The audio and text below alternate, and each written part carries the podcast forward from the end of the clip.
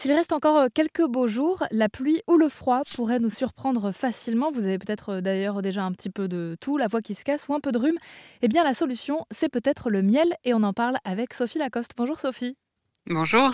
Vous êtes autrice de mon cahier de remèdes et recettes au miel publié aux éditions Mosaïque Santé euh, le 12 septembre dernier. C'est une réédition d'un ouvrage que vous aviez déjà publié en 2019, dans lequel vous ne commencez pas par expliquer les bienfaits du miel, mais vous commencez à expliquer comment les abeilles travaillent et puis surtout comment nous, on peut se procurer du miel de qualité parce que ce qu'on ne sait pas, c'est que ce qui se passe dans les ruches, c'est pas forcément ce qu'on retrouve dans le supermarché, c'est ça?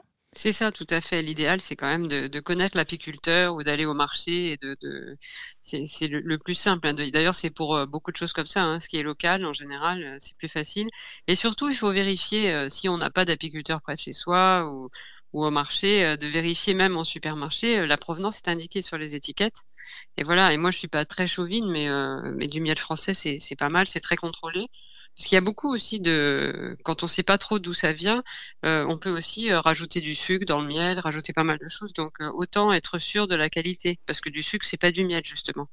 En fait, le miel c'est du sucre vivant. Il y a dedans, il y a des enzymes, il y a, il y a plein de choses qui font justement euh, ses qualités. Et d'ailleurs, il n'y a pas un miel, vous avez des, des miels de, de, toutes sortes, mmh. de, beaucoup de types de miel. Alors souvent, on prend du miel toute fleur ou, vous avez aussi du, miel de forêt, par exemple. Le miel de forêt qui est souvent très foncé. Plus il est foncé, le, miel, et plus il contient de minéraux. Donc c'est très intéressant.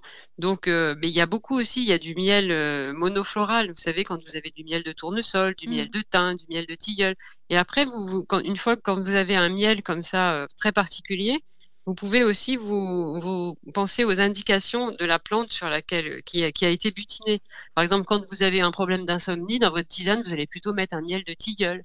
Ça sera encore plus efficace qu'un miel toute fleur. Si vous avez euh, régulièrement des infections urinaires, vous allez plutôt mettre du miel de bruyère parce qu'on sait que la bruyère, elle est vraiment très efficace sur les infections urinaires et donc vous allez bénéficier d'un peu de ses propriétés aussi. Donc ça se cumule. Vous voyez déjà le miel, c'est un super antiseptique. Donc, euh, si, vous prenez du miel de bruyère quand vous avez des infections urinaires, ben, vous allez avoir un effet encore, euh, un meilleur effet encore. Ou du miel de châtaignier si vous avez des problèmes circulatoires, vous voyez. C'est bien d'adapter le miel euh, à ce qu'on veut en, bah, au, au, bénéfice qu'on souhaite en tirer. Si aujourd'hui on, se rend compte que le miel, ou plutôt on prend conscience à nouveau que le miel peut être vraiment un allié santé. Pourquoi en fait euh, on ne le sait pas forcément? Pourquoi ça fait partie de ces recettes de grand-mère qu'on a tendance à oublier? Bah parce qu'en fait, il y, a beaucoup de choses comme les plantes qu'on a oubliées quand on a vu qu'il y avait des antibiotiques, des, molécules chimiques très efficaces, et c'est génial souvent. Hein, vous prenez un comprimé, pouf, tout disparaît. Mais là, on se rend compte que bah, les antibiotiques, à force, bah, ça, fonctionne plus parce que les bactéries sont devenues résistantes. Et on, on est en train de se retourner vers des, bons vieux remèdes parce qu'on a peut-être un peu abusé du, du tout chimique moi, je pense que les antibiotiques, c'est génial que ça ait été découvert, mais ça fait pas tout et surtout en les utilisant comme ça à tort et à travers, on, les rend moins efficaces. Et en parlant d'antibiotiques, par exemple, le miel, lui, a des vertus antibiotiques et qui fonctionnent encore. Et on s'est rendu compte, par exemple, que les antibiotiques qui fonctionnaient plus trop, c'est aussi parce que les bactéries sont très très intelligentes et elles s'associent, elles forment des biofilms, elles s'habituent aux antibiotiques, c'est ben, qu'elles trouvent la parade.